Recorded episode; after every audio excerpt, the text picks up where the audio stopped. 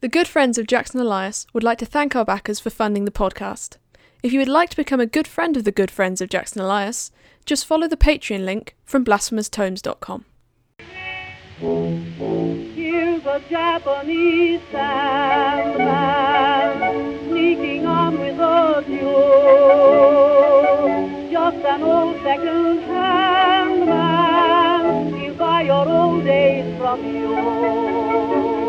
He will take every sorrow of the day that is through, and he'll bring you tomorrow just to start life anew.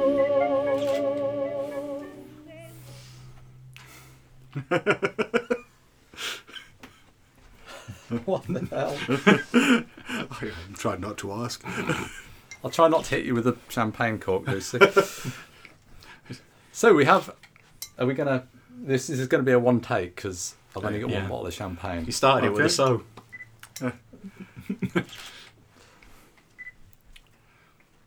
And in other news, two years. We've been going for two years. Am I right? Yes, just about. We started on, I believe, the 7th of June 2013. So at the time of recording, we're just a few days shy of that, but it's as close to two years as damn it. Yay, boy. Time flies. Yep, and get that bloody champagne cork out of my face, Fricker. Hold your glass nearer. For, for the mic, we have a bottle of uh, bottle of bubbly that's a weapon. Shall I do it on your side? Oh, someone's It'll be going to fine. lose a night Just here. put your glass here. Stretch your arm out. I'm frightened. Don't be frightened. You ready? No. Here we go. Two sound, years sound on. effect time. Come on. Way. It went somewhere. It went somewhere. I'm sure you've got a hole in your wall now. I, I believe I squealed like a little girl. There we go. Hey. I don't know if the mic's picking up the bubbles. Don't get the mic wet. This angle looks like you're tipping it in the Oh, Oh, it's all bubbles. So, um, I'll pour one out for you, Lucy, who's taking uh, photographs. Well, cheers, gentlemen, and cheers to all our listeners indeed. Yes. Well, to many more years of podcasting and talking general rubbish. Stuff. we, we, we can manage at least one of those. Give us an inspirational uh, speech, Scott. Um, yeah, us. I was just going to go with Ea Ea Cthulhu fhtagn. Can't beat that. Well, cheers, everybody. Cheers. Hello, and welcome to the Good Friends of Jackson Elias, a regular podcast about Call of Cthulhu. Horror films. and horror gaming in general. I'm Paul Fricker. I'm Scott Dorward. And I'm Matt Sanderson. In this week's news, you're going to Games Expo, Scott, or indeed, when this comes out, you will have been to Games Expo. So, do you want to do it as if you're going or you're coming back? I, I don't know where I am at the best of doesn't times. Don't, he's- don't don't confuse me, Doesn't know if he's coming or going. Yeah. But what's happening at Games Expo? Uh, lots of stuff apparently. You're running games. I am. I'm running lots of games. I was going to say many. Uh, yes, I believe I'm down to run seven games. wall to wall. Yes, and uh, only one of them isn't a Cthulhu game. Uh, I'm running World War Cthulhu, uh, Call of Cthulhu, Pulp Cthulhu, Trail of Cthulhu, and Hot War. And are you all prepared, Scott? I am. Shockingly, I actually have almost all of my scenarios written. I'm just putting the finishing touches to the last one now. And I have never been this prepared for a convention in my life.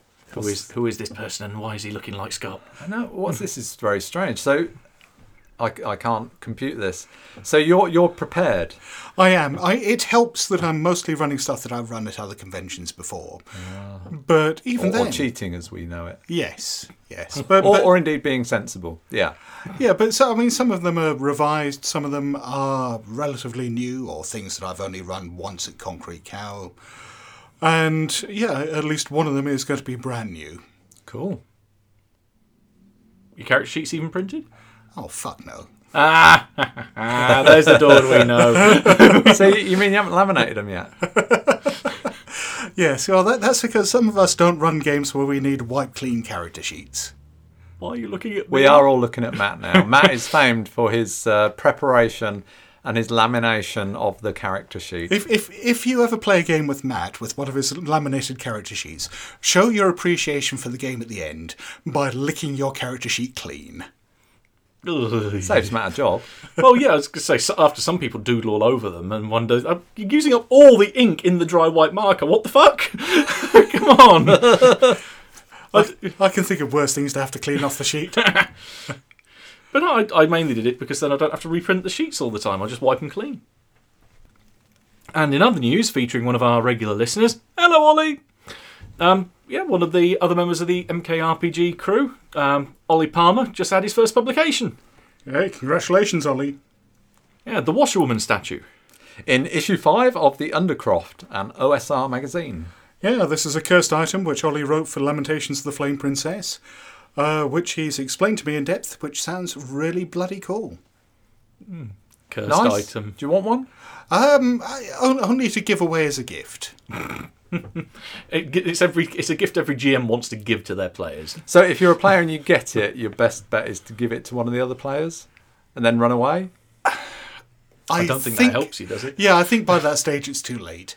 I, it's it's a classic Lamentations of the Flame Princess magic item. If you ever play Lamentations and you're given a magic item, you're fucked. So you do you get the items and you do detect magic to make sure they're not magical. Pretty much, yes. Right. Is this book safe to pick up? No, wait, it might have spells. Run away. It- It's very much like Call of Cthulhu in that respect. Right. You, you might get the occasional thing that will give you some little positive bonus, but it's going to have a downside. And the downside is going to be really, really nasty. Well, at the time of recording, we've got a bit of news that's just come in about Chaosium. Indeed, it was first announced on the Kickstarter updates for both um, Orient Express and for Seventh Edition. Um, pretty much at the same time, they posted to one and then they posted to the other, saying that the great old ones themselves had returned. Yep, we're talking about Greg Stafford and Sandy Petersen returning to Chaosium after many years in the wilderness. yeah, and good news that Mike Mason's still going to be there as line editor of Call Cthulhu. Excellent, yeah, we wouldn't feel right without Mike. Indeed. As said, this is fairly well. This is news for us at the time of recording, so that's pretty much all that's out in the public domain at the moment. So anything from here on in, we'll obviously keep you updated and post on the blog as and when stuff comes up.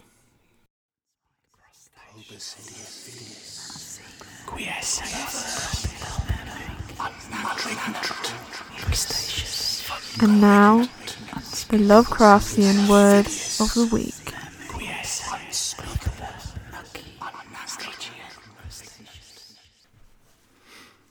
And the word this week is Rugose. We had a fair bit of debate on how to actually pronounce this, didn't we? Yeah, apparently I've been pronouncing it wrong all these years, or alternatively, the online pronunciation guide that I looked at today is wrong. I've always pronounced it Rugose. or the online pronun- or you misinterpreted the online pronunciation guide because I can never understand those things. Uh, no, this was actually an audio clip. Ah, oh, that's just cheating. So what does Rugose mean, Scott? It means sort of, well, crinkly.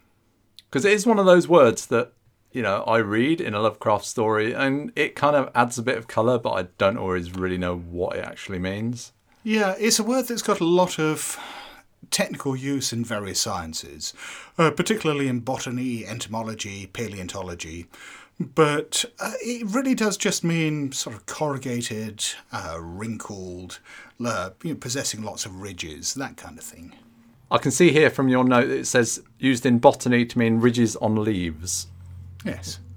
Or Klingon's forehead.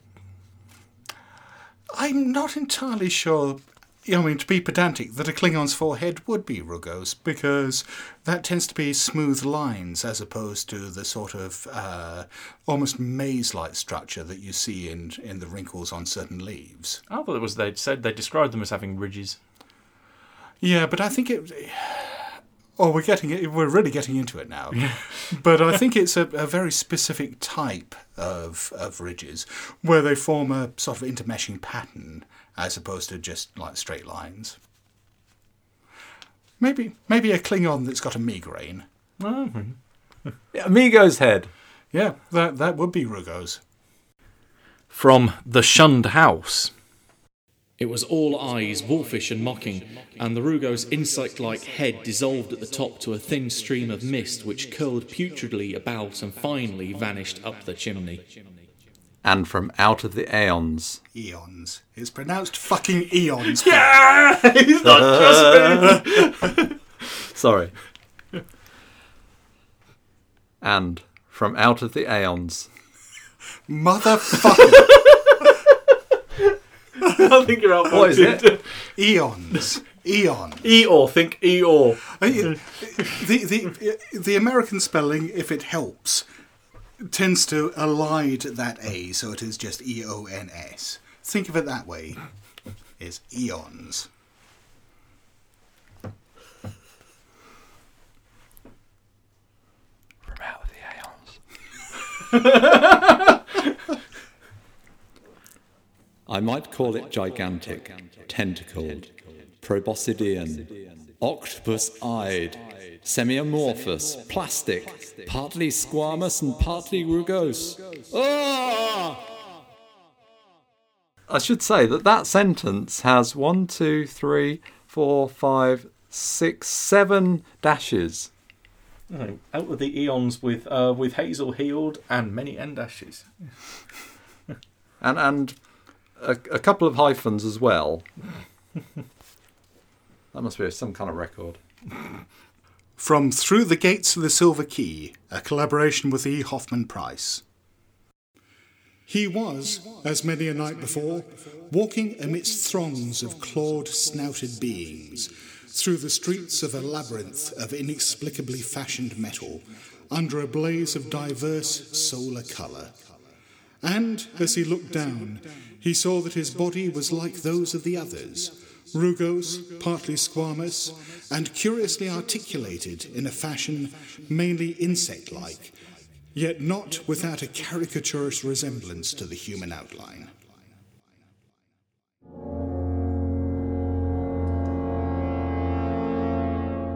Let's move on to today's topic, and we're discussing Unknown Armies, a game created by John Tynes and Greg Stolze in 1998. I think it was first published, with a second edition in 2002, and I believe with a third edition in playtesting.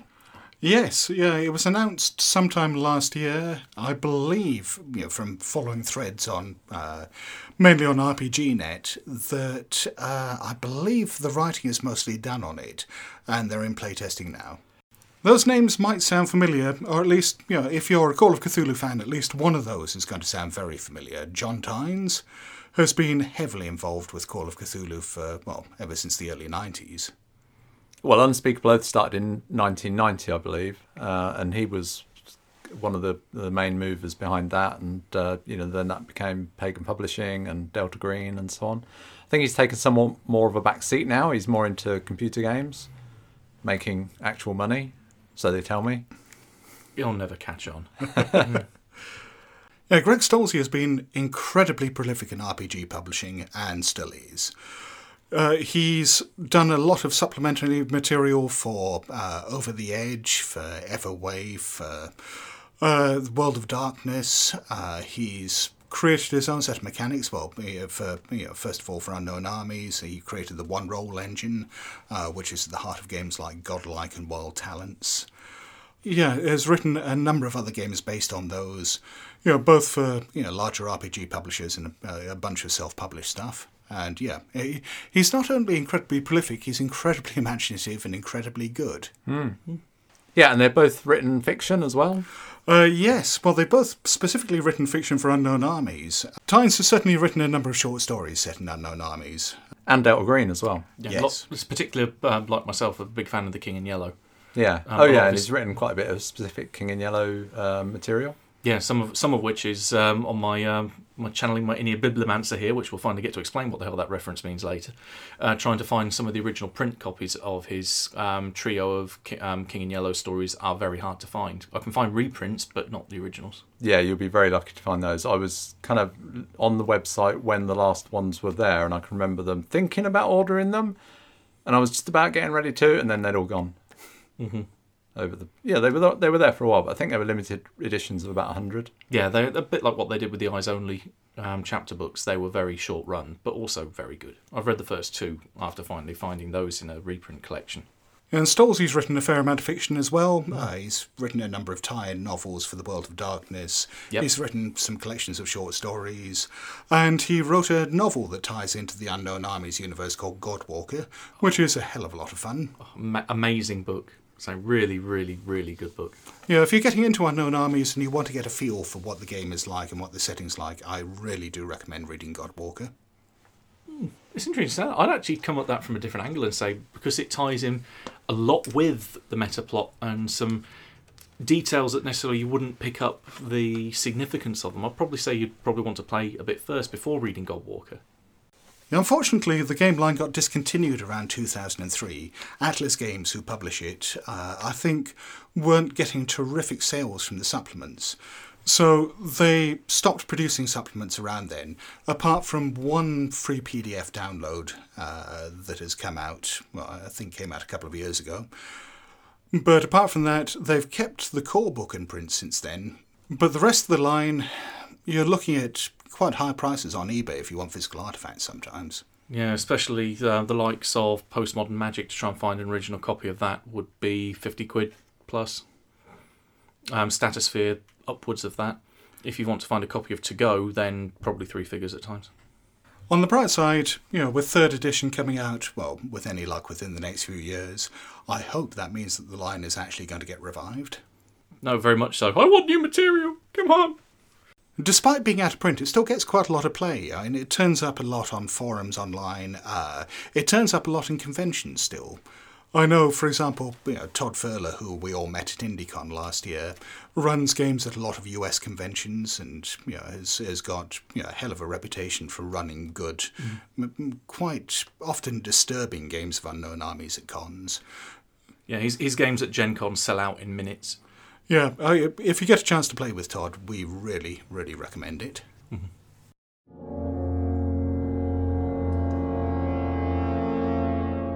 Let's take a look at the setting for Unknown Armies. Unknown Armies is a notoriously difficult game to sum up. It, when I've tried describing it to people at conventions before, there are very, very few ways of, of condensing what the game is I, and the general tone in a few sentences. Because when it came out, it was kind of perceived almost as an alternate rule set that you could run Call of Cthulhu in.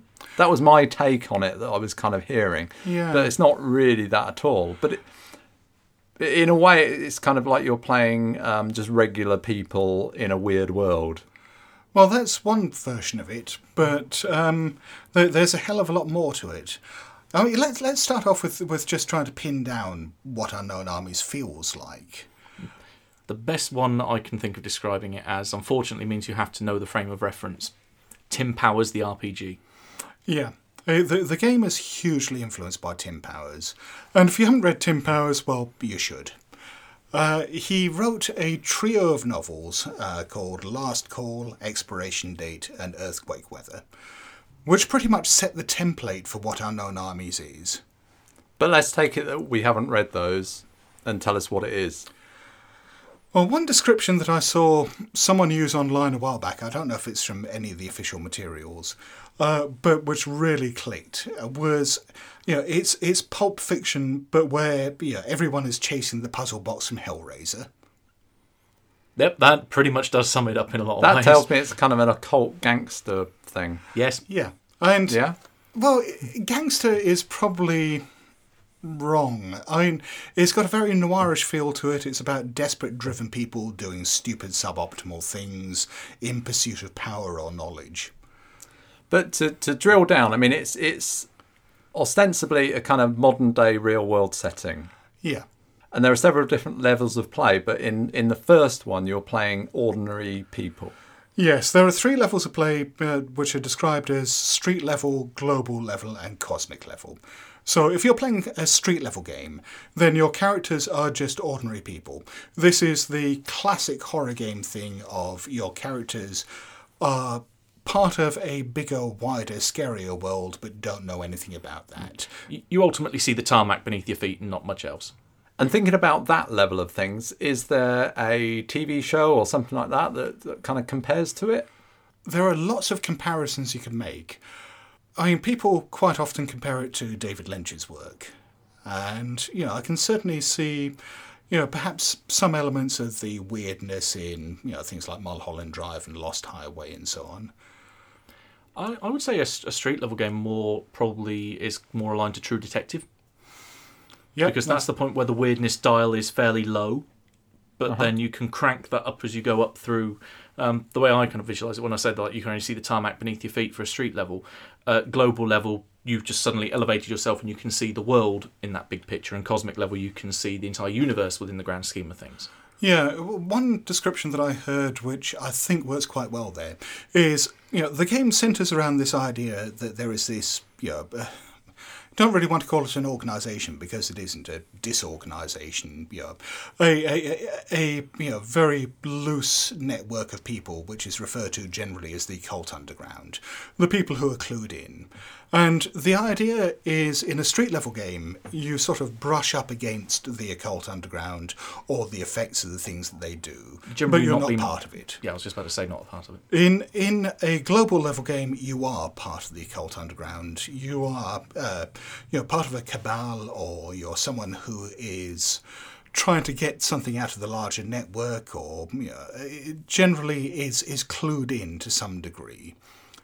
In a cosmic level game, you're one of the movers and shakers. Uh, you are, you know, at the very top tiers of the occult underground. Uh, and I mean, this is both a good thing and a bad thing. It's good because it means you have lots of power, potentially lots of respect, uh, but probably not. Um, but the bad side is it means that you have probably printed a, a big fuck off target on your back. Yeah, a lot of people at this level, where the title of the game could come be interpreted as coming from, is that you are in control of a large enough group of people that they might be referred to as an army that are working towards a particular goal, but the rest of the world would not have heard of these organisations, hence why they would be unknown armies. So there are these occult organisations made up of, of humans who have, have learned arcane knowledge. Yes? Yes, and well, you talk about learning arcane knowledge. There are a few different approaches to magic in the game, and this is right at the core of it. The three main ones there's this thing that's referred to as authentic thaumaturgy. That that's probably the only one that can be taught, really. Yes, these are the, the rituals that you can learn, and the rituals that you learn in, in uh, Unknown Armies tend to be fairly surreal, bizarre things. I, th- there are a few different types, but the basic rituals, there tend to be no direct correlation between the ingredients or the actions you perform and the end goal you're trying to do. I mean, it's just, you know, you're doing random things with, you know, running around with half empty bottles of uh, special brew and a bag full of dead wasps in a car park at night and stuff like that. Uh, and, you know, what, what you do may be, you know, sort of creating your own little world or something. A lot of the magic is quite strange then. Where does the power come from? Are there, you know, are you drawing power from uh, gods or other beings or Depend- where is this stuff coming from? Depends on what type of. If you think of more traditional magic user classes, there are two very distinct schools of those, and the answer is different depending on which one you're talking about. Yeah, and completely different to what we just talked about with authentic thaumaturgy. With authentic thaumaturgy, you know, the, where you're drawing the power from, it doesn't really matter. It just happens. I say it's more of a cheat code to the universe. It's you've just found a way that the way the world works. It's like you put potassium in water, it's going to go bang. It just so happens that if you run around with a bag of bees uh, at midnight on top of a multi-story car park, you create your own pocket universe. Duh! Didn't you know that? But the other types of magic are a bit different. But before we get onto that, I mean, there's other types of ritual magic in this as well. There's you know, tilts and proxies. With tilts, what you're trying to do, this is much more kind of the, the classic sympathetic magic approach. You're trying to create uh, associations, you're trying to create symbolic relationships to try to tip the laws of probability in your favour, to try to make something happen. So this can, I mean, this is like the classic voodoo doll stuff, or getting a bit of someone's hair, or knowing their true name and stuff like that. Or as Paul's looking a bit perplexed, um, think of it that you've got a pinball machine in front of you. You've just given it a jolt so the ball goes the way you want it to go. Hence why it's called tilt. So it's very human centric Oh, very much so. Yeah. what humans can do. I mean, it's the opposite of what we were talking about, where the Cthulhu mythos humans are kind of insignificant. Humans are very, very significant in this. They're, They're the main movers. They're everything. There is arguably nothing significant in the Unknown Armies universe that is not the response that is not somehow related to human action. I can't think of anything that's not directly related. I'd say the one possibility is the crawl ones. Yeah, but even so, they still deal with humans that have gone through into another phase. Yeah, but the argument I'd make is that I mean everything else that you know you can see in this is either someone something that used to be a person or something that a person made. Cruel ones, we don't know what the hell they are in the game background. They could be something completely other, alien. Uh, yeah, yes, humans interact with them, but that doesn't mean that, that, that humans are responsible for them. No, which, which is one thing that I do very much like about the the setting, the canvas in general. There's lots of hints, lots of references, and not everything is explained. You've mentioned quite a few things. One of them was proxies and tilts. I think Scott, you were explaining what tilts were. Um, what are proxies then, Matt? Uh, proxies are best explained in the if you get hold of a copy of the second edition of Unknown Armies. Um, there's a lovely um, short story at the beginning which helps to set um, exactly how these work with a what admittedly as much as Scott hates the term canon um, NPC, a character by the name of well he goes by several names, but one of them is Dermot Arcane. Dermot's uh, raison d'etre is that he's a particular magic user that sets up a lot of proxies as effectively supernatural armor. That he gives someone a name that is an anagram of his own, so he creates a sympathetic connection to that person. Anything that is fired mystically at Dermot, the poor proxy takes the brunt of it. Oh, okay. They're effectively they are a as I say, it's effectively supernatural ablative armor, where they they have an intimate connection to him and will suffer all the bad shit where he doesn't get hit by it. Yes, but th- this is lifted almost wholesale uh, from Tim Powers' last call. Well, it's, yeah, it's pretty much the plot of the uh, the plot of the book. We've mentioned a few things here. We've got three levels of play: street, global, and cosmic, and th- but these all tie into the same setting. They're just different levels of play in that setting, and within that setting, we also have characters, player characters as well, right? That can be adepts or avatars. yes, very much so. So, what are adepts? Uh, adepts, if um, again, if you're using, using a comparative example, if you've ever played a game of Mage, either Mage the Awakening or Mage the Ascension, are very much like characters you'll find in there. That they are defined by a very narrow paradigm. They see the world through a singular lens, emphasis on singular. That their obsession is focused on one particular thing. Yeah, I think the difference though is that in Unknown Armies, these tend to be fairly self-destructive pursuits. Oh, very much so, yes. But I'd say it's that it's a good characterization between them that they are again they've have this very singular focus that they see the world through a particular way, and everything is affected by that um, the way the world works. Because the way where their power is drawn from is their own will and sheer force, uh, sheer bloody mindedness to say this is the way I think the world is. and they they power up by essentially following their their hobby, if you like, their their, their obsession. Yeah. So you were referencing Bibliomancer. They power up by collecting books and, and rare books and, and so on. Yeah? I've been trying this for years and I still haven't got it to work, but I hear that's the way it works in the game. Yes.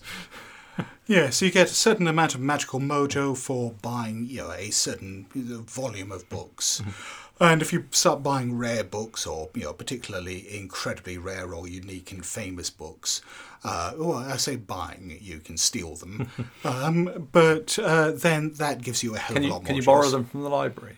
Only if you don't return them, because you Well, that wouldn't be borrowing them, would it? Yeah, because if That's I mean, the essence of borrowing this- Scott. This this is one thing that um, does touch upon though how adepts work is their taboo.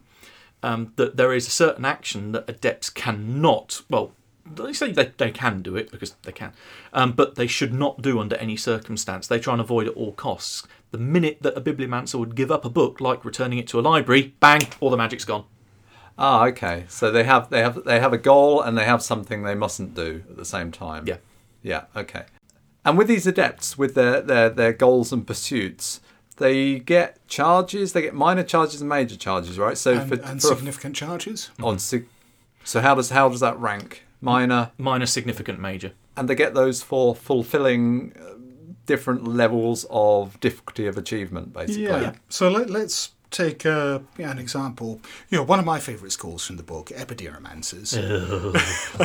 Epideromancers are people who practice self-mutilation.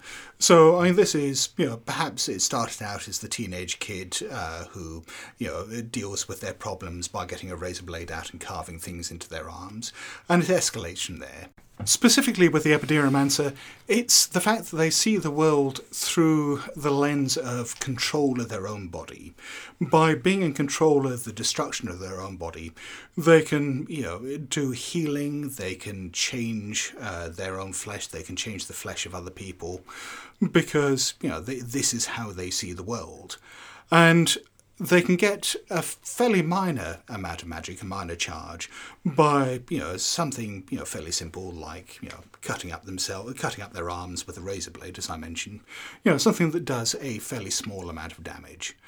If they want a bit more juice, uh, like a significant charge, they could, for example, get a knife and plunge it into their abdomen, take a bit of a risk, do themselves quite a lot of damage, risk some internal bleeding, you know, possibly some organ damage. And one, one of the really evocative uh, and almost stomach churning moments that I remember is how one of the canon uh, epideromancers has link chain links that run through their rib cage that they just pull them out and snap a rib every time they want a sig charge. So, but once they've done this, do they do they use that same magic to heal themselves? No, 'Cause that not general. bit- No, they can't because I, I, I see. So they are actually taking a Yes. significant injury alongside their magic. Yeah. Yeah, because the minute they heal themselves, that's their magic gone. Yeah. The way they get a major charge. Now, major charges are meant to be. They're, they're sort of the holy grail for uh, for adepts. They're the things that you might spend your whole life working towards. Some schools can shortcut this a bit. You know, they they don't necessarily have to set up this kind of unlikely set of events that certain schools would. And epideromancers are one of the ones where they can, in theory, get a major charge at any time. But they have to do it through a significant act of self mutilation, like uh, cutting their tongue out, pulling an eye out, cutting a limb off, that kind of thing. Does it involve a visit to the cock merchant, Scott? Bloody Game of Thrones fanboys. Yeah, i- i- if, yeah, if you take yourself to the cock merchant, you get a major charge for that. Or, or drink a bottle of bleach. Yes. Yeah, the the, diff- um, the mechanical effect is that it is permanent damage that cannot be healed. So you've got to survive doing it. So if you heal, so if you do your magic and then heal yourself, even you know, if you do, if you heal yourself, let's say a week later, Bye bye. All your charge is gone. Yes, but if you've used it already, does that get? Oh, that's you the best time to do it then if you're empty. All right, so it, you, what what you had done with your magic wouldn't reverse. No, um, it's purely about um, you gaining power which you use to fuel your magic. Right. Think of it as like having coins to put in a slot machine. You've just earned yourself a whole um, a whole bag load of coins. Performing your taboo is effectively losing all your coins. Uh huh. To give you some idea, I mean, the minor charges are used for fairly minor things.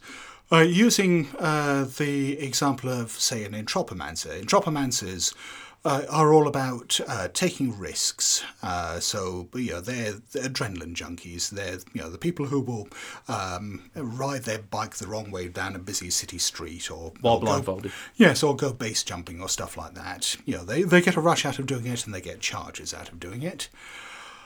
They can then parlay this into uh, playing around with coincidence and probabilities and so on. So for you know minor charges, you know they can you know perhaps arrange to you know bump into a friend on the street or something like that. Um, you know when they hadn't arranged to meet. For significant charges, Oh, something quite low key then, really. yeah. Yes. Right. Yeah. There's a formula spell I particularly like for entropomancers. Can't remember for the life of me what it's called. But basically, for a significant charge or a couple of significant charges, you pick up a telephone, you dial it at random, uh, try thinking of a person who you want to speak to. The phone nearest that person, wherever they are in the world, just starts ringing.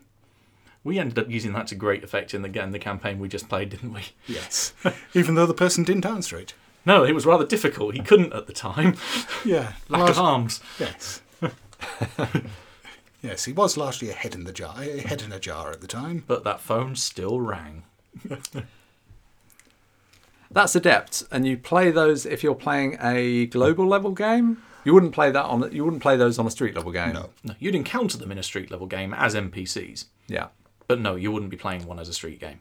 Other good examples of adepts I can think of, um, again going on the self-destructive bent, because most of these do end up destroying themselves in one fashion or another. Dipsomancers. How to, how to destroy your liver and gain magical charges at the same time.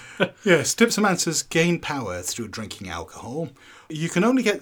In fact, this is an interesting one because you can drink any amount of alcohol, but you can only get minor charges from it unless you have what is called a significant vessel. So that is a you know a drinking vessel of some kind that has got historical significance to it. the shot glass that Henri Paul drank from before going uh, to take Di uh, down a tunnel in Paris, for example. Yeah, that kind of thing. And if you use that and drink from it, then every time you take a, a drink, you get a significant charge from it. So this game is about good taste, much like Lamentations of the Flame Princess. Oh God, yes. Wasn't there you just uh, tweaked. Elvis's whiskey glass or something I know that? I've, I've used Elvis in a game. Yeah, I know you do. I played it. I think. Uh, one of the adept schools is icon magic. Essentially, you um, you worship a particular idol, and the uh, the idol in this case for my NPC was that he worshipped Elvis, and that uh, when he died, um, he got a chance to come back by trying to convince another Elvis impersonator that he was the voice of Elvis talking from beyond, and that he was trying to recreate a magical body for him to come back that had to be built from all parts of different Elvis impersonators sat on the loo which Elvis had died on. That's awesome. Almost Bubba Ho-Tep. Thank you very much. And there's another adept school that people do tend to focus on when they talk about unknown armies, and that's pornomancers. You know, pornomancers, well, they, they're weird because all the pornomancers are part of the same secret society, uh, which is called the Sect of the Naked Goddess. And the idea is that there was this porn star, uh, who is known now as the Naked Goddess, who actually ascended to godhood uh, while on the production of a porn film. The, the, it was all being recorded, and you know the, the, the recording of that particular event is again like a holy grail for people. It's a bit like The Ring, except it doesn't it doesn't kill you; it just gives you power. Um, they want uh, they want like first generation copies of the tape, the original copy of the tape. Um, but otherwise, you have this grainy like fifth generation copy that's been put through so many VCRs and spread throughout the world that has only a little slice of the power left in it. What's the tape, Grandad? That thing I grew up with, and I've got still shit tons of them in my house. I've got a lot. You know that's something you could. You have been getting rid of stuff, Matt. That is something you could get rid of. Don't don't tell that to Tiff. I've got a lot of old Doctor Who VHS tapes. I'm like a, a bibliomancer with uh, with Doctor Who. You stuff. mean a, a videomancer? That too, as well. Yeah, that's that's a good segue. yeah, um, so videomancers are those um, individuals which are obsessed by t- um, a particular TV show. Which they must catch the TV show, even the reruns. Whenever it's on TV, they're there, square-eyed, glued to the TV, watching this thing. So These yeah. are basically sounding like the people you have around your gaming table to me. And if you want to go old school, another favourite of mine is mechanomancers. oh yeah, the clockworks. You know, th- these are different from the others in a lot of respects because they don't have a lot of the sort of ritualistic self-destructive aspects of it, or at least not in the day-to-day stuff. They gain their charges just simply by building stuff, but they can then build these these clockwork machines that, in some cases, achieve sentience, and you know, in extreme cases, may not even realise that they're clockwork machines. and you get to play them. This was one that Kiri was telling me he was running for a group. I won't say what the scenario was, but it features a mechanomancer, which was supposed to be a secret for that player character. He gave the character sheets out, and the player said, Hmm, so I make robots, do I? That's one thing actually we haven't touched upon for um, adepts that they all have in common, apart from the odd one or two of which the mechanomancer is one of them. Um, they all have a particular blast style. Um, that's again one thing that characterizes them is they can all fuck someone up in a very particular way. Um, whether it be like a entropomancer waving their hand and suddenly erupting all over the skin of someone is like the words ha ha ha ha ha or some other word that they want to appear on them. It's a way for which they can do like a magic missile. So they have a motif to their magic. Yes. Yeah, and it is generally something that is thematically linked uh, with with their uh, their their school. Uh, so, for example, Dipsomancers, you know, we, we didn't really go into those. Their magic, you know, they gain power through drinking, but their magic is all about spirits and ghosts. They, Spirits in many fashions. Yes. Exactly. They're basically exorcists. But their magical blast is basically poltergeist activity. Um, another favourite of mine, uh, the Plutomancer, is one that uh, the short version is essentially it's all about the acquisition of money. They don't actually do anything to you; they make you hurt yourself. So it's yeah, some of the stuff is pretty messed up. How do they do that? How do they make you hurt yourself? Just by encouraging you to do it? No, no, they just basically, t- you know, tell you to do so. You know, one of them will blast you, and you'll do something like fish your keys out of your pocket and jam them in your eye. That's not how they get their charges then. No, that's how they hurt you. Yeah. Oh, I That's see. their No, blast no, style. Um, the Plutomancer is about all about the acquisition of money. The more money they earn, the more power they get. Okay. Or steal. Earn, steal, tomato, tomato. We've talked about adepts. What about avatars? What are they all about? Well, I think the way I described it when I was running a campaign recently is that adepts are all about how they see the world, and avatars is all about how the world sees you. Yeah, you are very much playing to someone else's set of rules rather than making your own. Um, the adept sees the world through that particular lens and says, "This is how I want the world to work," whereas the avatar says, "This is a particular goal that I'm working towards that the rest of the world has defined. I will become that goal." Um, they take on stereotypes. They follow a particular embodiment of what you would think of a What's that? It is an, it is an archetype, isn't it? That's the word. is, that's the word yeah. that's used. An archetype within the human subconscious, like the mother figure, the father figure, uh, the most valuable player in the room, the outcast. Well, let's pick one of those and, and uh, pull it to pieces then. So, Well, the mother is quite a good one there. Yes. Because you know the mother in this case is the you know the very protective you know sort of almost you know feral you know mother bear protecting her cub. uh huh. So this is you know fundamentally all about being a good mother, you know, looking after your children, making sure that your your children or children in general don't get hurt. The more you you embody that archetype, the more power you can channel. So that you know if someone endangers children around you, you can draw on that power and fuck them up good. So how how might that manifest then? So the mother. So would a player play the mother potentially? The player becomes the mother avatar, um, and how would they get power? What would they do? this the more they embody the stereotype in that a, avatars don't have what adepts require. Adept, adepts have charges. Avatars don't. But in a game, you've got to kind of somehow measure how they embody the archetype. So how is that measured? It's, it's a skill. Yeah, it's a skill that you buy with XP, but you make sure that you continually do not do something that is counter to your archetype. So you're putting your experience points into it to boost that skill and role playing that Yeah. archetype. yeah. But Okay. but again, like the adepts, avatars have taboos. So, for example, if you were playing the mother archetype and you uh, deliberately, or I I think maybe even accidentally, let a child come to harm, that would be breaking your taboo. And so, as a result, instead of because you don't have any charges to lose, what you actually lose instead is is points on your skill. So your skill level actually goes down every time you break your taboo. Yeah. And what does your skill do then? So you don't have these uh, charges to use like the adepts use to, to do uh, magical um, things. What does the avatar have up their sleeve? Yeah. Um, the best example I use is actually a different um, avatar school called um, the Peacemaker. They have channels, um, as they're called, which are if you have between 0 and 50 or 51 and 75, a range of percentiles on your sheet to say what your skill level is, that's what you can do at that level. At the first level, a peacemaker will walk into a room where there's a couple of people arguing at a bar. They'll say, say stop, and the two people stop, um, stop arguing. The minute he turns his back though and walks out, they'll continue fighting if they want to. Um, the next level up, it can be like a ballroom blitz. He will walk in, put his hand up in the air and say stop, and the whole room stops fighting. Again, once he leaves, whatever. Next level above that, so third out of the four levels, it's whole city-wide or baseball stadium full of people, hundreds of people rioting. His word will make every person stop. Fourth level, that hurricane, he says stop, it stops. I was going to say it was quite specific, but I guess if you can stop things like hurricanes and so on, that, that broadens it out. Depends on which school you're what on. Which, level? Yeah. So, so if we look at a different avatar type, the merchant, right? Mm-hmm. You played a merchant in a recent campaign, so oh. this is fairly fresh in my mind. With one of the more advanced channels in this, I think it's the penultimate channel.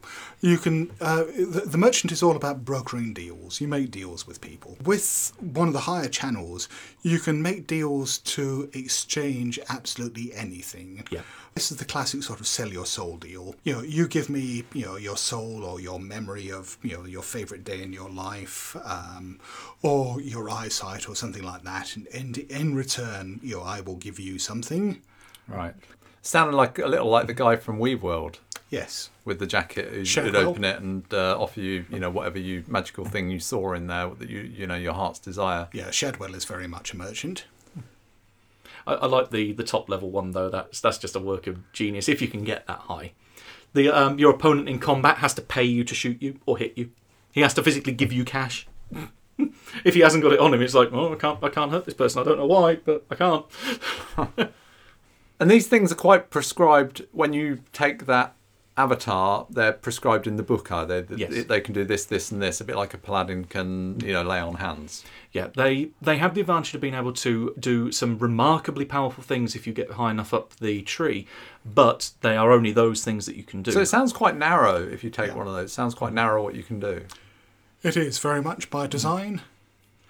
But um, there, there's another problem to them as well, which is the more powerful you get, the more attention you attract. I mean, this happens to some extent with adepts, but it really happens with avatars. And the reason for this is there is this fundamental concept in Unknown Armies, which is the invisible clergy. The Invisible Clergy is a collection of 333 ascended avatars. They are people. Well, you're Matt's shaking your head. looking- I was going to say Doubtful 332 because the 333rd is the Comte de Saint Germain. No one really knows what he is. Okay. But they're, they're 333 people who have ascended to a form of godhood. They've done so by following these archetypes. They bring a certain amount of themselves as well to this. By ascending to godhood, even though they've done it in this very ritualized manner, that they help through their own impulses once they've done so to define what reality is at that stage. The problem is that only one person can ascend for each archetype. It's like a chair. Only one person can sit it at a time. And so, as soon as someone is getting to the stage where they're ready to ascend, everyone else who is following that particular archetype is gunning for them. They they don't want that person to, to get there first. What, what, how does that? Uh, how does that position they're aiming for become vacant? By literally defeating the person that's already there. But they've ascended to godhood. You No. take on reality. The way I understand it is a bit different, and you know, it's a while since I've read the book. I remember it as that there are, you know, that there are a number of the seats vacant at this stage, and these are the ones that people are going for. The idea is that when all 333 are filled, that's when the universe resets, and yeah, Ah, no. Um, in theory, if you're going for a position, you're, if you're forging a new avatar stream that has got nothing at the top, then congrats, you're the first person to get to the top of the chain. bit like Alex Abel almost became the first white black man. Um, so would there that be the 334th one, or th- there are some that aren't defined? Yeah, there are Right. 332 slots. One of them is permanently reserved for Lecomte, the first and the last man. Any of those slots can be filled by anyone who gets to a sufficiently high uh, rating in their avatar tree. But if you're going for someone who that seat's already taken, like me being the merchant, I want to try and get to the top and there's already a merchant sat there, that merchant will put out the hit to every other merchant in the world and says, kill him. And is that merchant? We've said they've ascended to godhood. Is that merchant on Earth? You know, walking around? Uh, you might, if you're lucky, run into a manifestation of them, but even the rulebook says that should be fairly rare. So we're talking about setting. Do you go off to other realms? You know, do you go off to other dimensions? It's called the st- the statosphere, but it's very much the GM gets to define what the hell it is. yes, it's not defined in the book really at all. Right. So it could be dreamlands. It could be heaven. It could be. One of the one of the nice things that each chapter in Unknown Armies is is it gives you a list of this is the random shit you hear in the occult underground. One of the examples for the statosphere is that it's a glass cathedral on the moon. It could be anything. Right. This comes back to again where the title would come from. That yeah, you've got these people in the occult underground that have formed their own armies to form specific tasks. Some of them have formed these armies so that they can become the new Godwalker and they can ascend. Going back to the invisible clergy, there's 333 positions, albeit you said 332. and they're at the avatars. So is there always one of those 330 whatever positions that is the merchant, that is the messenger, that is the mother? Are they defined, or can you make up your own avatar and go for that? You you could have like a thousand different avatar choices, but only 332 of those can get to the top. Okay. It's whichever ones get there first win, Right. And then they get to destroy the world and recreate it in their own image. Does every time does it start off as a street level person that becomes an adept that becomes an avatar that ultimately might become a member of the invisible clergy, or is it not necessarily going through those steps? I mean, does an adept become an avatar, or can you go straight from a street level to an avatar? You can be both an adept and an avatar at the same time. Difficult, but you can do it.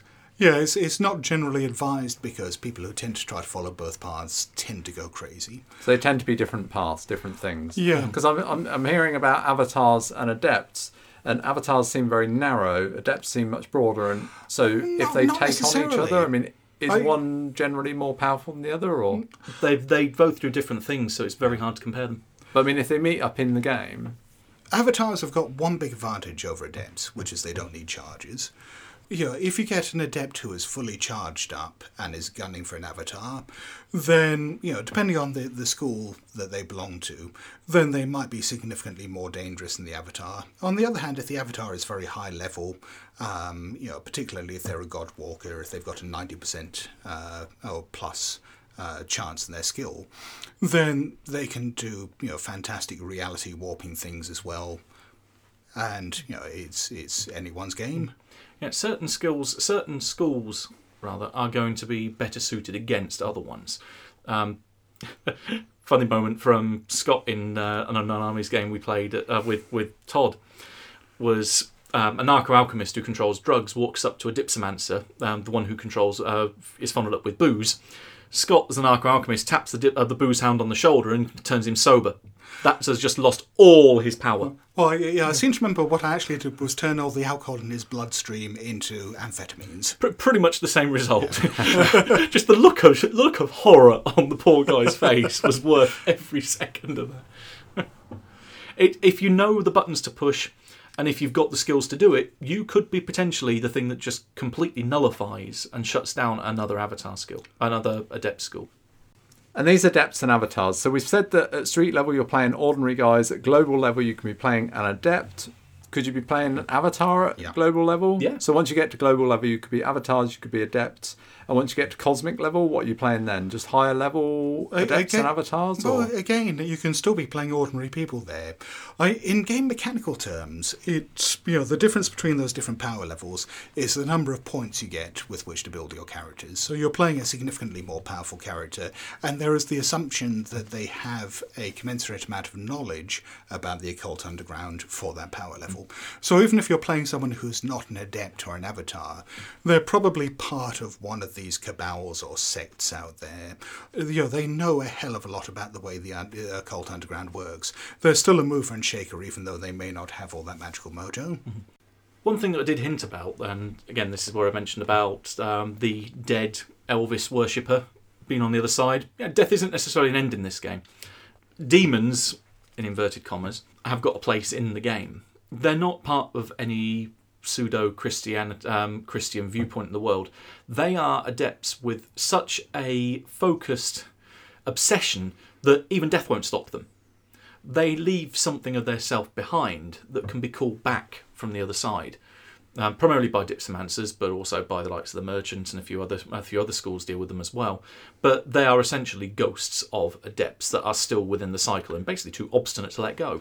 Yeah, but on the other hand, you know, they've been separated from the human world for long enough, Oh, without bodies, without physical sensation, that when they come back, they tend to be hungry for those things, hmm. and as a result, they're incredibly dangerous. You know, you, you bring one of them back, you put it into a human body, and it will go out there and try to slake every debauched thirst that it has, everything that has been missing on the other hmm. side.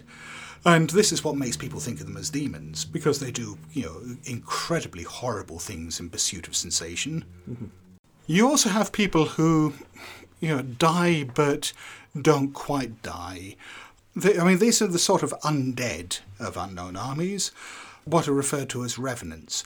And this is what you do if you want to do a sort of ghost story type thing. So if you wanted to do an Unknown Armies game that was inspired by The Ring, for example, you know, Sadako in that, or uh, Samara. remember, Samara in the American version, is very much a revenant. Know, they, they, this is someone who has died, who is still motivated to act in a very sort of prescribed and ritualistic manner. You know, sometimes they're after revenge, sometimes they just want recognition, uh, sometimes their needs are a bit stranger than that. But they are, you know, fundamentally dead people who just will not let go. You've got instances where you could have um, artifacts like um, Mechanomancer clockwork creations are a good example of that. You've also got the likes of golems. Um, there's artifacts like the Naked Goddess tape that we mentioned, things that have been present at an event, a bit like the Lost Room in a way, which is probably the closest thing to an Unknown Armies TV series. I'd say if you're looking at a, if you're looking at a global or cosmic level, um, you even have cults that have uh, formed to worship certain items and so forth in the TV show. Again, there's a lot of parallels with, with UA in that respect. The game can take a considerably darker tone when looking at some of the creatures that are made as the result of some um, some human action. Uh, carnals being one, and fairies, I think, being another one. Oh, God, yeah. So how do you Yeah. mean a darker tone? In what sense? This is where definitely the 18 rated certificate comes on the game. Yeah, so fairies, for example, in Unknown Armies, are the spirits of aborted fetuses. Yeah, also um, tied in with UFO myths and so on, whether you're abducted by fairies, taken away to fairyland, or taken away by aliens up into a spaceship. Sim- similar kind of thing. It's just you're looking at it through a, say, through a different cultural perspective. But yeah, it, the stuff that they do to you with the anal probe and so forth. I've seen the South Park episode. But yeah, um, and no, I won't, e- I won't even go carnal. We've said that the adepts and the avatars join occult associations. I don't know about the uh, Can, can be anyone. Yeah. it- Oh, it could be anybody. yeah, it can be So what- absolutely anyone. I'm, I'm taking it this isn't one big cohesive society. These are lots of little uh, groups and factions. Some are big, some are very small. Yes. And what kind of things are they aiming to do? They've all got their own goals and agendas, I guess. Well, there's a hell of a lot of variety, and, and not all of them are magical. I mean, there's the idea, even in a street level game, that you might, you know, have player characters who form a cabal. These cabals can be about very non-magical things. So I think one of the examples in the book is, you know, a a group of people who do valet parking, who go around fighting crime as vigilantes. Uh, that, that is a cabal, or Uh, You can you can work up from very small groups to, um, to something maybe a little larger, where you've got pockets of the same organisation in a city here and there, a bit like the Sect of the Naked Goddess, where they aren't exactly unified, but they have a very in in the grand scheme of things a very small goal. They want to basically get hold of the tape. They want to show us this thing to as many people and help help enlightenment. These are sounding more like drivers for scenarios then. um, They certainly help. Yeah, but I mean, there, there are also organisations that player characters can belong to. I mean, certainly, I've run a game where one of the characters was a pornomancer who was involved with the sect, the, the, the sect of the Naked Goddess. Um, I, th- this was just what the player chose, and I just wove it all into the game, and it worked beautifully. Yeah, you, you work up maybe a little bit more from there, and you've got an organisation. Well, actually, quite a big step, actually. Um, an organisation like Mak Attacks, or as we know it, McDonald's. Yeah, th- this is probably my favourite one from Unknown Armies. uh, yeah, it's it's um, all the people who work. Oh well, not all the people, but select people who work in McDonald's all around the world have formed this magical organisation where they're trying to save the world and bring enlightenment to the masses. One happy meal at a time.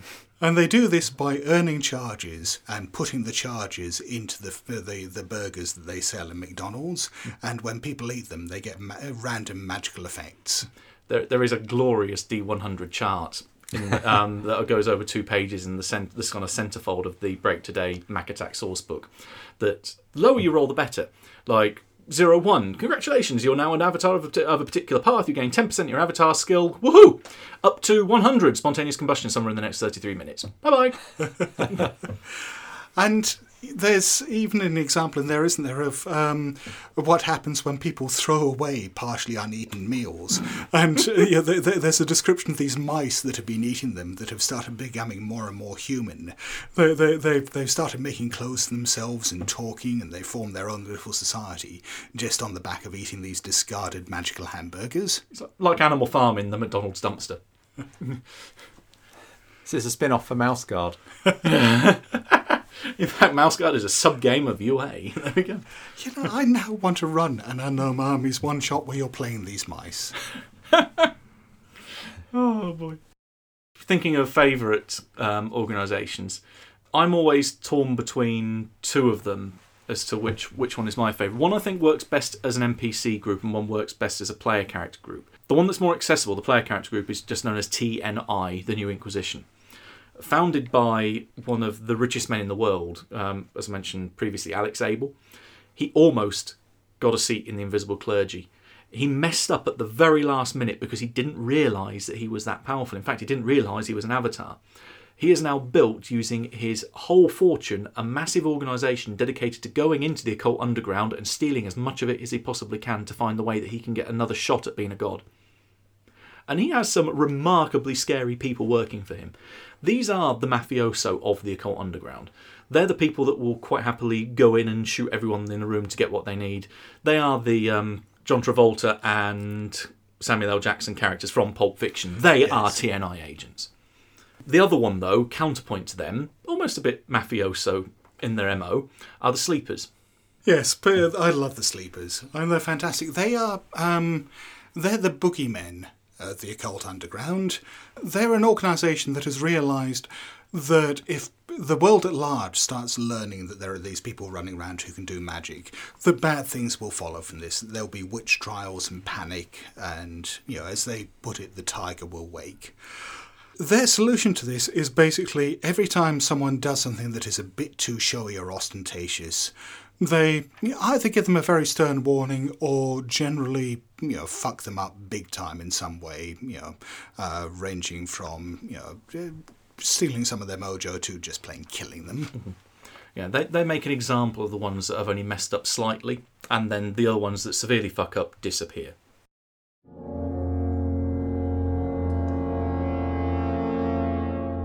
And now we look at the mechanics for the game.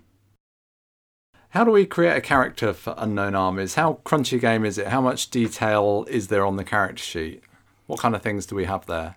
There's really not very much. I mean, characters in Unknown Armies are quite simple. They're defined by a, a few major things. Uh, the first is sort of personality traits, I guess, what are referred to as the passions as well as an obsession. So, passions are the things that really strongly motivate the character uh, in certain situations. So is this just something the player's going to make up? So I'm Yes. passionate about X. Yeah, well, you've got three defined passions. You've got a fear trigger, you've got a rage trigger, and you've got a noble trigger. So a fear trigger could be something like, you know, you're afraid of drowning or afraid of the dark or. What, what scares the shit out of you? Yeah, yeah. Yeah, so if you're in a situation where you're under threat from that, you gain a mechanical bonus. Or at mm. least you, you get to re-roll if you fail your roll. Your rage trigger, it's similar. It's the thing that pisses you off more than mm-hmm. anything else. So that could be, you know, something minor like being cut up in traffic to, you know, um, you know, seeing uh, people being bullied. Hmm. Politicians. Yeah. Hmm. And so these are the things that make you unreasonably angry. And again, you can draw on that anger and, hmm. and get re-rolls if you need. The button that pushes that means you go apeshit. And your noble trigger is your best nature. So this can be, you know, something like helping, you know, those who need help. Uh, it can be something like, um, you know, artistic creation. It, it can be a very practical or a very nebulous thing, but it, it is your best nature. So those three things, once you define those, those are given values of some kind, or No, no, no. They're, they're just described as as Right. those things. You, as a player, uh, look out for situations where those come into play. So let's say that you've got um, a fear of fire. Your character at some stage is trying to get out of a burning building. You make an athletics roll to try to jump out the window. You fail. You sort of say to the, the GM at this stage, "Oh, hang on, my fear trigger is fire." And you know he or she says, "Oh yeah, okay, you know, give us a reroll." The other thing I mentioned was an obsession. If you're not an adept, your obsession can be absolutely anything. So it could be something like, you know, being the best long distance runner you can be. Or Elvis, or jazz music. It can can be anything. Before we get on to defining the skills, they, they're all based on uh, four central stats. Yeah, body. Your physical. Yeah, it's Yeah. it's the it's one of the two physical skills. Um, the other one is speed, which is pretty much accounts to your dexterity and so forth. Uh-huh. It's pretty much everything that body doesn't cover is covered under speed. Right. Then you've got mind, and the last one, which is probably closest to power if you think of it in Cthulhu terms, is soul. Um, this is where the magical mojo lies. But it's not just that. I mean, it's things like uh, Social you know, skills as Social well. skills, yeah. So we've got those four stats, and then you've got skills under those. Yeah. So we're looking at a very traditional kind of sheet, or not? Yeah, sort of. I mean, each skill is associated with a stat. One of the things that makes Un- Unknown Armies, you know, fairly unusual, or at least for games of its era, is the fact that there are comparatively few defined skills in the game. Most of the skills that, that, that your character will have are ones that you come up with yourself. Yeah, one uh, one trick that Todd's um, used before when um, when running unknown armies that he explained at conception to us, um, to us, was that he puts a custom skill on each of the sheets that help to set the tone. Um, I was playing a preacher in one game that he ran that had can stand up for long periods of time, twenty percent. We could do with that for recording this. But with twenty percent, I would be failing quite a bit. I think the listeners need a twenty percent skill and be able to listen to really long shows. But only under the right certain circumstance. Well, yes. I mean, this is the thing. Uh, you talk about twenty percent as if it's a low skill, and well, it is and it isn't because you know, I mean, one of the things that that's you know very carefully defined in the Unknown Armies rules is the fact that there are very few circumstances under which you roll your skill. There's a fantastic example that someone gave in a forum at some stage, which I love quoting at the gaming table. You're playing a character who is a sushi chef. You make sushi all day, every day, you're quite good at it. But you don't necessarily have that high a skill in making sushi. Uh, you, you perhaps have a skill level of 30%, maybe 40 For your day to day work, you know, turning up to work, making sushi, you know, all day, you don't make a roll. You know, you just do that automatically. You know, this is your profession, you know how to do it, you just make the sushi. One day you discover that a local gang boss is coming into your restaurant and you know is expecting you to make really good sushi for him. You are feeling under a bit of pressure. He turns up there, he's got a couple of his goons, you know, he sits down and he looks at you and says, "You had better make me some damn good sushi today." That's the point at which you roll against your stat, not even your skill. So if this is associated with mind, you might have a mind of say 60 or 70. So you've got a 60 or 70% chance there. Where the skill comes in is, you know, one of his goons comes over, pulls out a gun, points it up to up to your ear, up to your head, and says, "You will make the best sushi now that you ever made in your life, or I will blow your fucking brains out." And I want it made with fugu. exactly. That's the point at which you roll your 30 or 40% skill. In some respects, it's almost like yeah, the, uh, the hard and extreme difficulty levels in Call of Cthulhu. One specific example of when you should be making skill rolls is combat, though. In combat, you're always rolling against the skill. The idea is that if you're in combat, you're acting under extreme pressure, and so you know nothing should ever be easy for you. Now, the approach to, to combat in unknown armies is eccentric and divisive.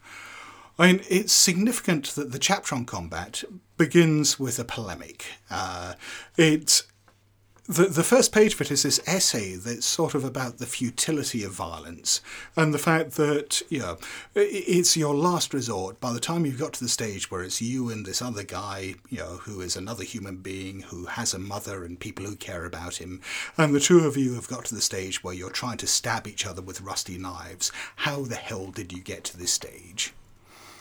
And so that sort of sets the tone. By playing every role playing game you've ever played. Yes. but but but I, I think the point is that you know Stolze and Tynes when they were writing this were critiquing that the you know the idea that you know violence is an expected outcome or an expected turn of events in role playing games the fact that role playing characters are quick to try to resolve their their problems by you know shooting someone or stabbing someone.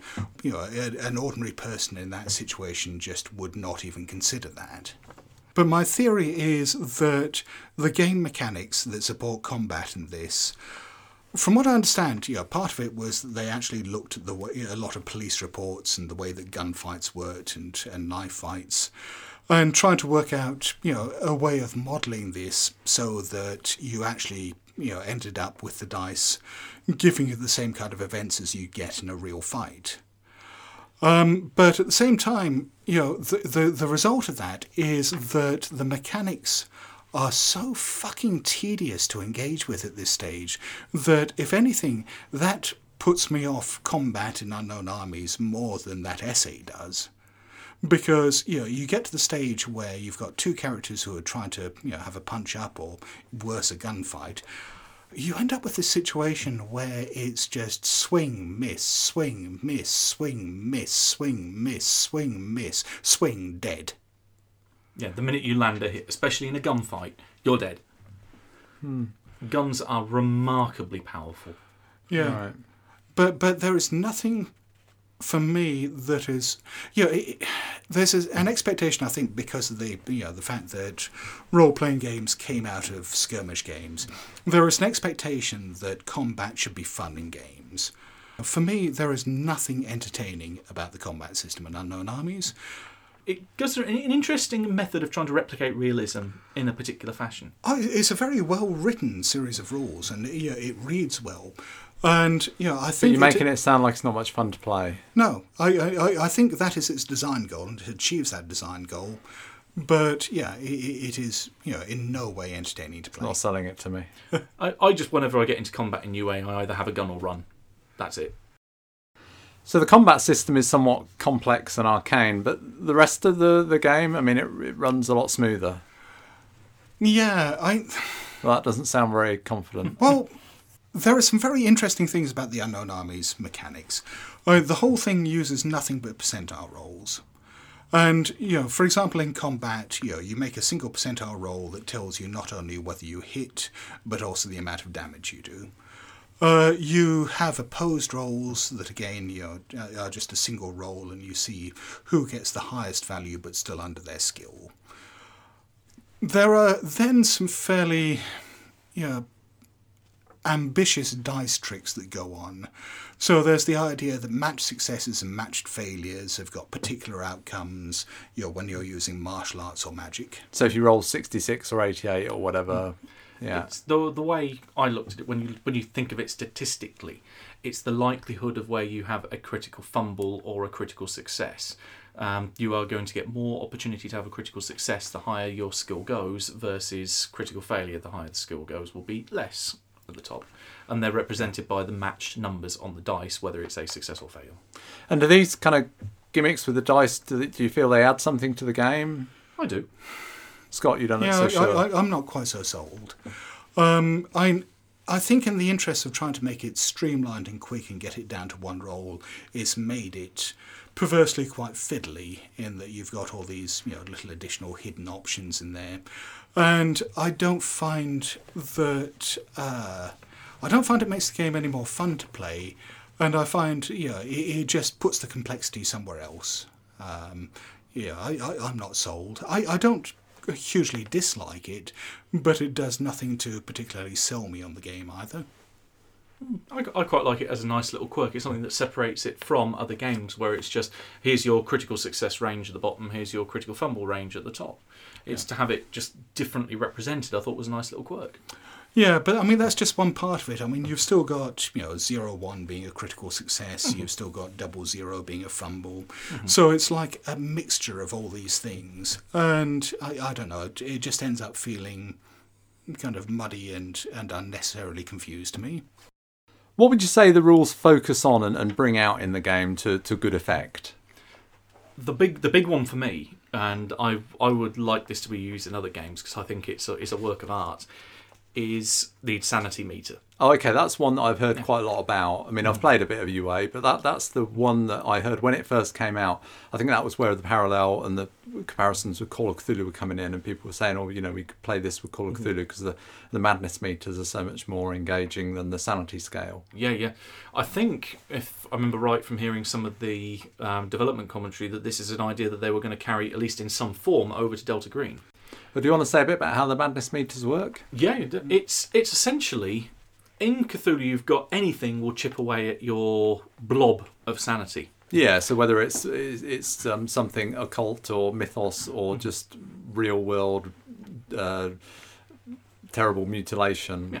It, it will just take away a, a, a different sized chunk out of your blob of sanity.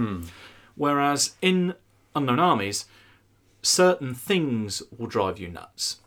So it will categorize them as whether it's an unnatural check, which is pretty much what most mythos encounters would be. Um, whether it's a violence check, which is something that, well, as it says on the tin, you've seen a graph- an act of graphic violence either on you or somewhere else. Or, Uh-huh, you, per- so- or you performed one. Yeah, true. Um, or the other three are a little harder. Yeah, I was reading down. these last night. These three are a little more tricky to, to get your head around. Self is where you've essentially pushed your, um, you've been pushed into a situation or you've stepped over a line that you didn't want to cross. That this is something that you've drawn a line in the sand and you've done something that you say I can't live with myself for doing that. It's like me would me would be selling a book, for example. That was a self check for me. um, I parted with a thousand of them a few weeks ago. But, but yeah, betraying someone you love, that kind of thing. Yeah, exactly. Um, isolation, a bit easy to understand, but can be applied in lots of different circumstances. Where you are in a completely alien environment where you've got no connection to anything around you and you are almost, I'm trying to avoid saying the word helpless because that's the last one, but where you are so disconnected from everything. Yeah, I mean, it's not just say being put in solitary confinement. It could be somewhere like something like being in a place where you know no one speaks English.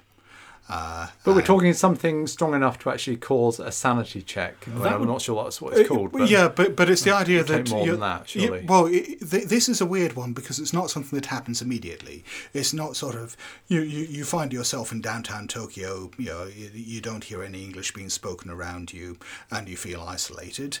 You know, it's it's not something that happens immediately. It's just sort of you know you go through your day. You haven't you heard a single conversation you understand. You haven't managed to speak to a single person, and it's gradually mm-hmm. wearing you down. okay. Yeah, that, that would be something that would hit, would hit me because I. This is one of the reasons why I don't travel to countries where I don't speak the lingo. The concept of going to somewhere like, say, even like Paris, for example, I can't speak French. I would literally feel like a fish out of water. I would be panicking quite badly in that kind of environment. And what? And you mentioned the last one is helplessness. Yes, um, that is as it says on the tin. But again, can be taken in lots of other different circumstances. It's where you are completely incapable of being able to do anything to affect the world around you, to protect the people you love, to do anything essentially. Yeah, I mean, it could be you know you've been kidnapped, you know, uh, something like that. Uh, you know, you're being held hostage, um, or you know, as you say, it could just be you know you- you're faced with a situation you don't understand and can't affect, and feel absolutely helpless and powerless in the face of it.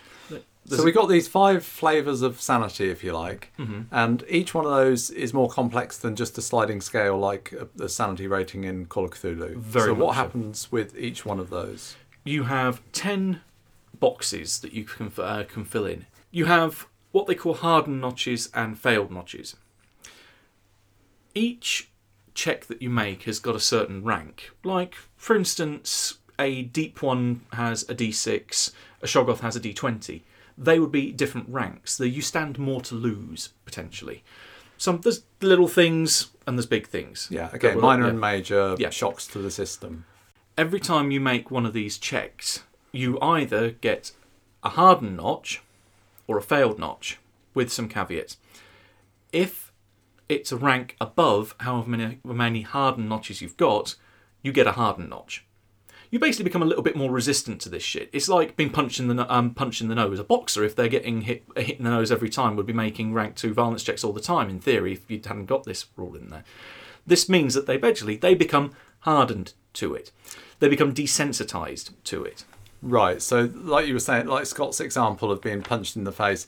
Once you've made a few violence checks, being punched in the face isn't going to bother you. Mm-hmm. It's not going to damage your sanity. It's it, you know you take some damage, Yes. physical damage, but it's not. You, you're kind of mm-hmm. hardened to it. Yeah, and in the Cthulhu equivalent, you've seen 50 deep ones, you don't need to make a check anymore. Yeah. But you see a Shoggoth and you, go, you lose your shit. Okay. Yeah. It's, it's worth stating that, you know, whether or not you get a hardened or a failed notch depends on whether you pass the equivalent of a sanity roll. Yeah. So you make a Under these circumstances, if you don't have enough hardened notches to protect you from this stimulus, you make a mind roll. You roll against your mind stat. Mm-hmm.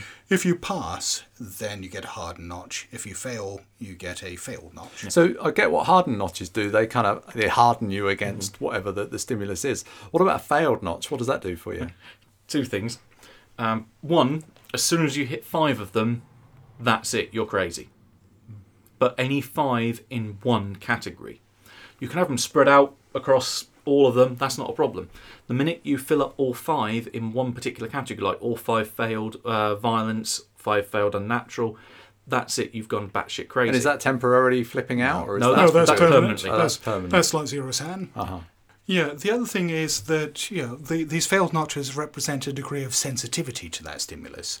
So, for example, you know, let's say you had only one or two notches in you know, hardened notches in uh, violence, but you had three or four uh, failed notches in in violence. You might be really sensitive to you know the sight of blood, or you might not be able to watch a violent film on TV or something like that. Just the idea of violence freaks you the fuck out. Conversely, though, as well, it's not necessarily a good thing to have a whole load of hardened notches. Because when you get to 30 hardened notches across the board, congratulations, you're a sociopath. You are completely hardened by everything around you. And in game mechanical terms, that stops you being an avatar because you are mm-hmm. no longer connected enough to the you know, human emotions, the human world. You you don't have that human connection anymore. You know, you're so hardened inside that you can no longer channel being an avatar. I think it pretty hmm. much takes you out as a PC at that point as well, because you almost become, um, to a degree, Hannibal Lecter. Hmm. You are completely playing by your own set of rules. What kind of games would you say Unknown Armies is good for? I mean, is it good for one-offs, campaigns? I mean, both. What, what kind of things would you use it for most? My gut reaction, I'd say both. Yeah, I've used it for both. Um, I tend to use it a lot more for one shots. I, I've run a lot of convention games of unknown armies. And that's kind of street years. level because it's easy to buy into. Uh, yeah, usually. I've run a few campaigns as well, and the campaigns tend to be fun too.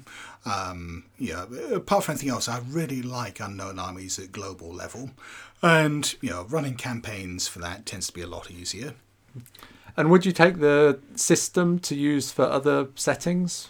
Very much so. Normally, it's my go-to mechanic when I come to a s- um, when I come to a game that I don't like the inherent mechanics that are published with that game. Oh, we've all got something that we do that with, I think. Yeah. so you'd, you'd turn to Unknown Armies. Yeah, as, as a good generic one. Um, Right.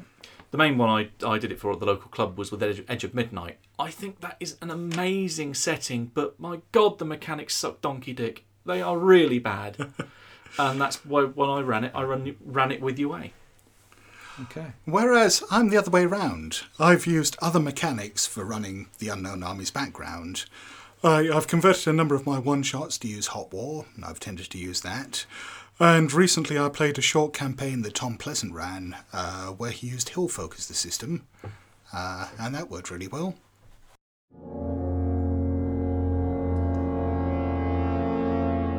And wrapping up our discussion, here's a quick overview of the published material.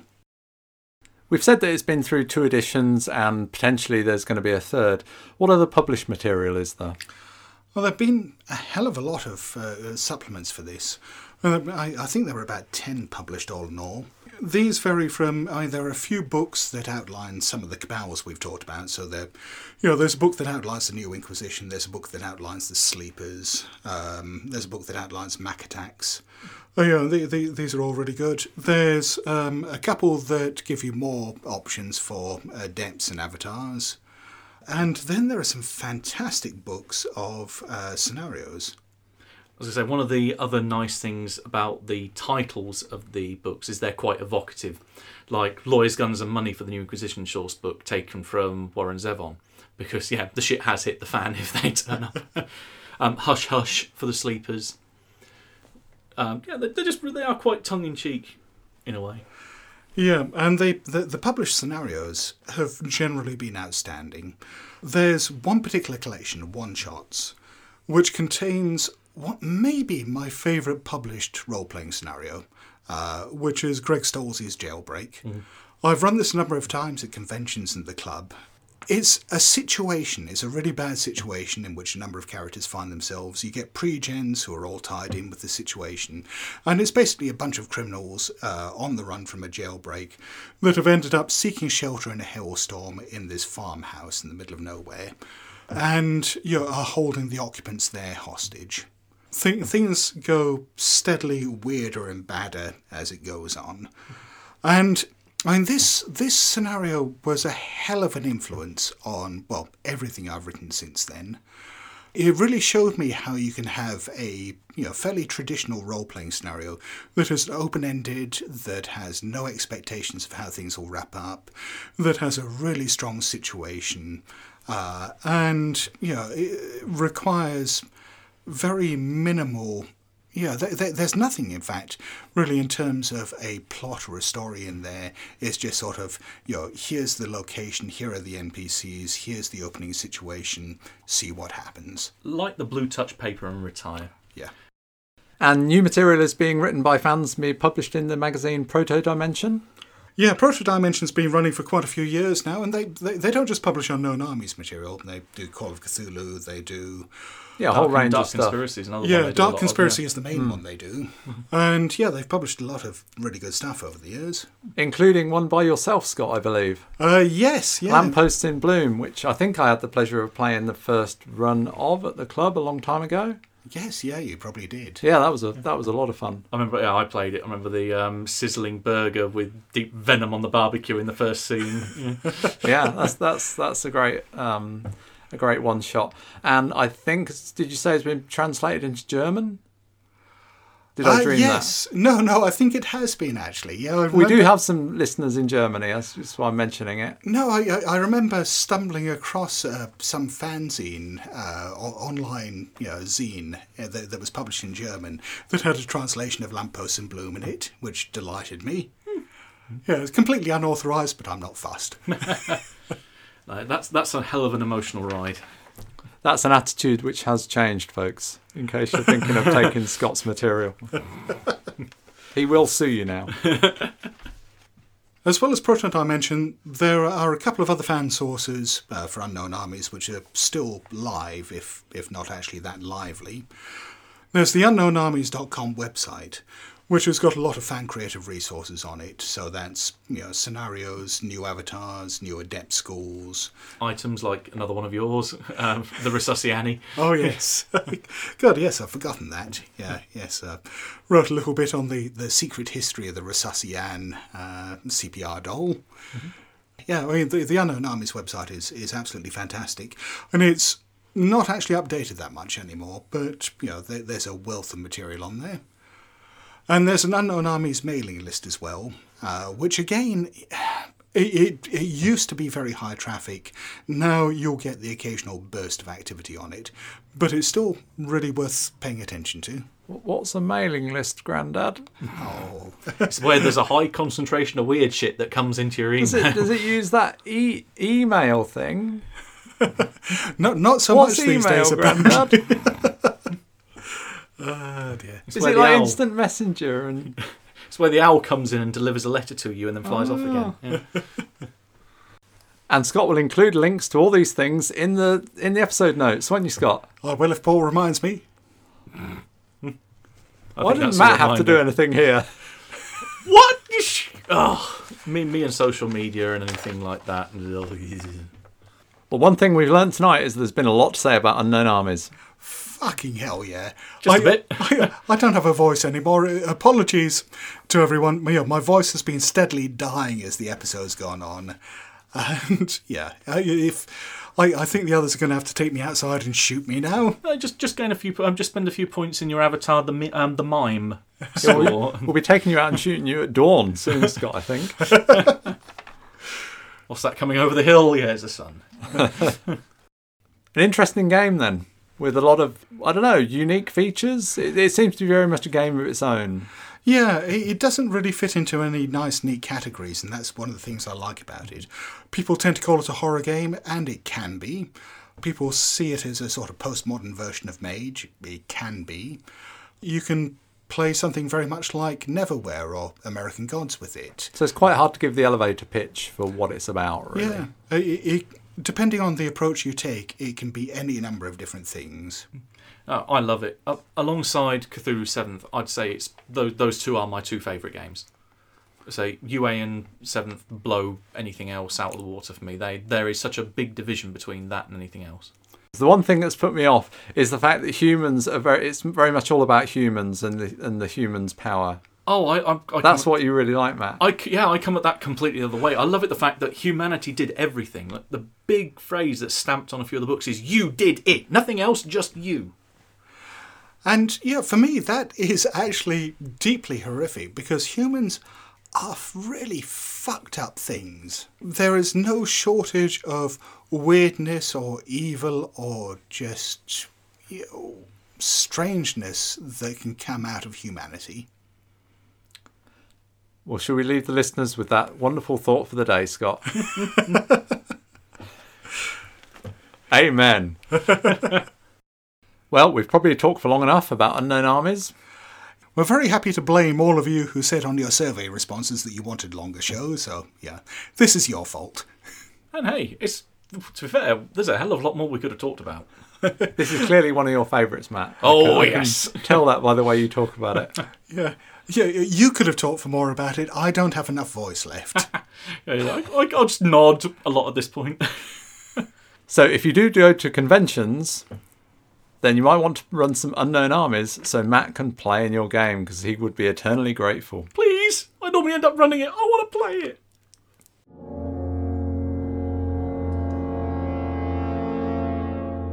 And we have a new Patreon backer to thank. Yeah, big thanks to Ed Possing.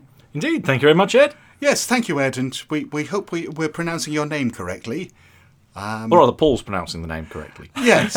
I do my best. My apologies if I've got it wrong, but I'm just reading it off the uh, the internet, so you know I don't even know how to pronounce Aeon. So what can I? What do I know? Eon, what's the matter with Eon? but speaking of all things Patreon, yeah, we have a new idea for uh, backers. Thank you, Matt. can, can you add some sound effects behind that? Make, I don't make think, it, make, it sound, think make it sound awesome. I don't think man can improve on that. I'm Uh, my random noises. Something uh, I think we've had in the back of our minds for a while, I've had in the back of my mind for a while was uh, an overambitious project of doing some kind of fanzine type product, but I never really wanted to go the whole deal and actually put out a fanzine and charge money for it and you know be regular and all that sort of thing. Which you know how many fanzines are actually regular, but uh, I just sort of thought it'd be nice to do it for the backers. It's a limited number. We produce it we're not having to do it and then kind of sell it. We're just doing it for fun and you know doing it how, however we want to do it, um, and and hopefully other people will enjoy it too. And for those of you who don't know what a fanzine Yeah, is, yeah, go Scott. Tell 'em. yes, I, I was about to say, uh, you know, look for an old person and ask him. I, I was going to leap in with it's going to use modern cutting edge design from the 80s. Yeah, exactly. Yeah, I, both Paul and I are old enough to actually remember the heyday of fanzines. And we're talking about these little A5 or sometimes A4 booklets, uh, which had tended to have pretty awful typography, um, pretty badly reproduced line art. Um, the the uh, the layout in it was manually cut and pasted. You're yeah. really selling it. I'll give you that now. I, I, yeah, It's all about the content, Matt. The content. which was pretty shit as well, generally. Never mind that. But but we'll do what we can with, with producing interesting content for this. But we are going to go old school with the layout. This is going to be done manually. I, I can see Matt dying inside. But that's enough about the exciting layout. Let's talk about what's actually going to be in there. yeah, I think one of the things that uh, I'd like to do is put a scenario in that the three of us could collaborate on. Yeah. So something fairly basic. I mean, this won't be a, a fully fledged scen- uh, scenario. I mean, perhaps you know, a location and some plot seeds and stuff like that. Yeah, I think so. The kind of thing I would sit, or we would all sort of sit down and happily run from, but not something that we would, you know, th- well, I say polished if our work is polished, not something that is kind of fully finished and fully rounded out like it would be for publication. But Almo- Almost somewhere between a skeleton and a corpse. yeah, Yeah. hold on, I'm agreeing with that statement. um, and um, a few uh, look backs at old shows. Um, maybe revisiting some of the themes that we've uh, talked about in shows and saying you know what we thought about it or how it was recording some of the early shows and where the show and where the show came from. You think Yeah. my memory goes back that far? And of course, we've got to have some kind of reminiscence of the shed. yes, indeed, to the shed. Yeah. Poor mould, we miss you. We mentioned this in the context of Patreon. So the idea is this is going to be the next Patreon stretch goal. In fact, I think it already is the next Patreon stretch Yeah, goal. Yeah, I've put it up at seventy-five dollars, um, and at, at time of recording, we're at about fifty-seven. So um, it's not a million miles off, uh, and it's something that, like like we said, will only go out to backers. Yeah. We're planning on sending it out with the Christmas cards we send out at, well, Christmas. Yeah. We should really turn that on its head and send them out at Easter or something. So, oh, by the way, folks, if you are a backer and you're on the one dollar one, you so far you wouldn't have been asked to put in your shipping address. Uh, so, if you want to go back and put that in, um, otherwise, I won't know where to send it. That about wraps up for tonight, I think. So, it's good night from me. Cheerio from me. And farewell from me.